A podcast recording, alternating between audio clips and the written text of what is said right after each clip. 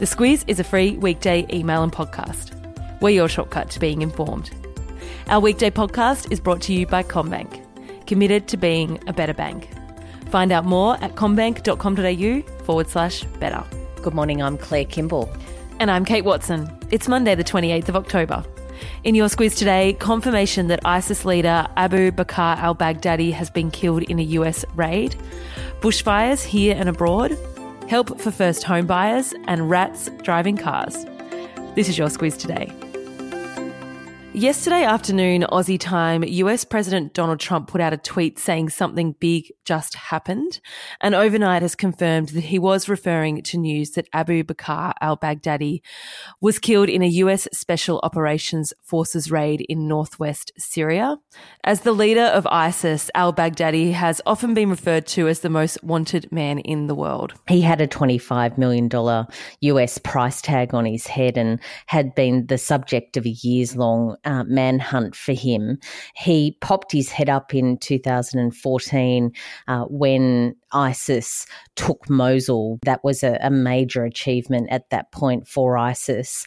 Uh, he then declared a caliphate and declared himself ruler of this new Islamic State. He was rarely seen in public after that.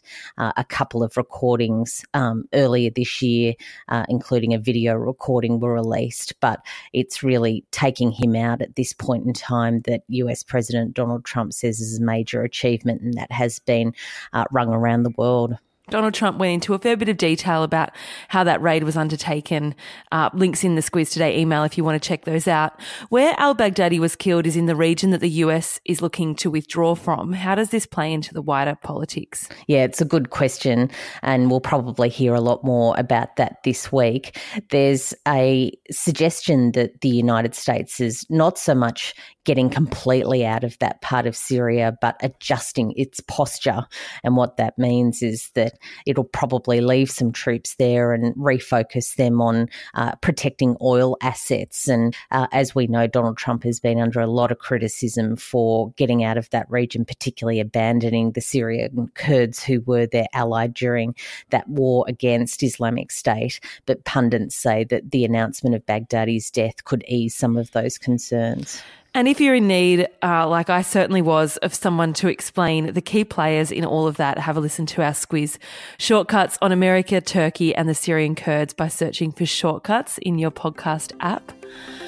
Uh, back here, Ivan Milat, a name known to most of us for all the wrong reasons, died in Long Bay Prison Hospital yesterday morning. He had been diagnosed with terminal uh, esophagus and stomach cancer in May he was convicted in 1994 for the murder of seven backpackers. There's a suggestion that he is responsible for many more deaths. Uh, mm. A former detective, Clive Small, yesterday said that he's confident uh, that Milat killed at least three other people, but the suggestion is the number could be a lot higher than that. Without any admission to any of the murders, um, police also say this is something we may never know.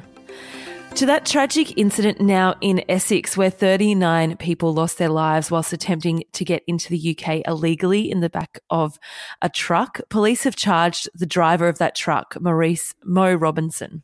They've also charged three others who are connected to that trucking company. Postmortems uh, started late last week. We need to know a bit more about the ethnicity of those uh, people. The suggestion is that quite a few from uh, Vietnam were also included included in that count. Uh, and police in Belgium are also hunting for the driver of the truck who delivered the container to the port on that end. Those charges are for manslaughter and conspiracy to traffic people. In Iraq, 200 people have died in demonstrations this month as nationwide protests continued over the weekend. Meanwhile, at least 17 people have died in violent clashes in Chile. Anti inequality protests kicked off a little over a week ago there. Lots happening with the president dismissing his cabinet and promising to introduce social reforms. For links to read more about both those news items, head into the email. Very hot and windy conditions in New South Wales over the weekend meant bushfires. Claire, 82 in fact. Incredible, isn't it? We're not even out of October and this already seems to be a regular feature and we're not even into summer. Uh, reports also saying that firefighters, particularly in that northern part of New South Wales, are very tired, which you would Yeah, understand yeah. uh, given how much they've been involved in that. 1,300 firefighters were involved on the weekend, particularly a couple of big fires around Forster and Tuncurry. Uh, and over in California, 180,000 people have been evacuated. There's big fires there. Uh, interesting to see, too, that one of the power companies uh, has cut supply to about 2 million people. They're saying that extreme winds were just too dangerous for electricity lines to be live. And the federal government took a policy to the election that would see some first home buyers given help to get into the property market. Over the weekend, they announced the finer details. What this is going to do is give uh, people with income, if you're a single, about 125 grand. If you're a couple, if you earn up to $200,000, uh, the opportunity to be able to put a deposit on a home uh, as little as 5%, and the government will go guarantor for that loan. Uh, they expect that that will have a really good take up. Of course, saving for a deposit's a really hard thing, but quite often the lenders require a deposit around the 10, uh, 15 or 20% mark. So it'll be interesting to see what that leads to. First in best dressed, as they say.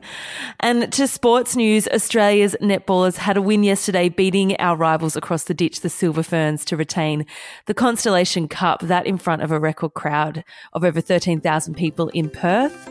And in the rugby, England upset the world number one, the All Blacks, in the first semi final of the World Cup on Saturday night.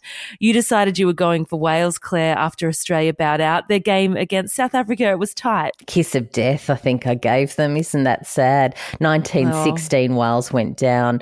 Um, South Africa were just too strong for them. But I liked um, the All Blacks, Haka, and England's approach to that. They decided to form a V for victory formation, which apparently really put the All Blacks off their game. Well, it worked. A message from our partner at the Squiz Urban U. UrbanYou are a fellow Aussie startup who are all about making it easy to organise to have your house cleaned. We're talking everything from weekly, fortnightly cleans to a full spring clean. Their easy booking platform will connect you with qualified, trusted cleaners. It'll give you an upfront price, then confirm your service on the spot. It's super convenient.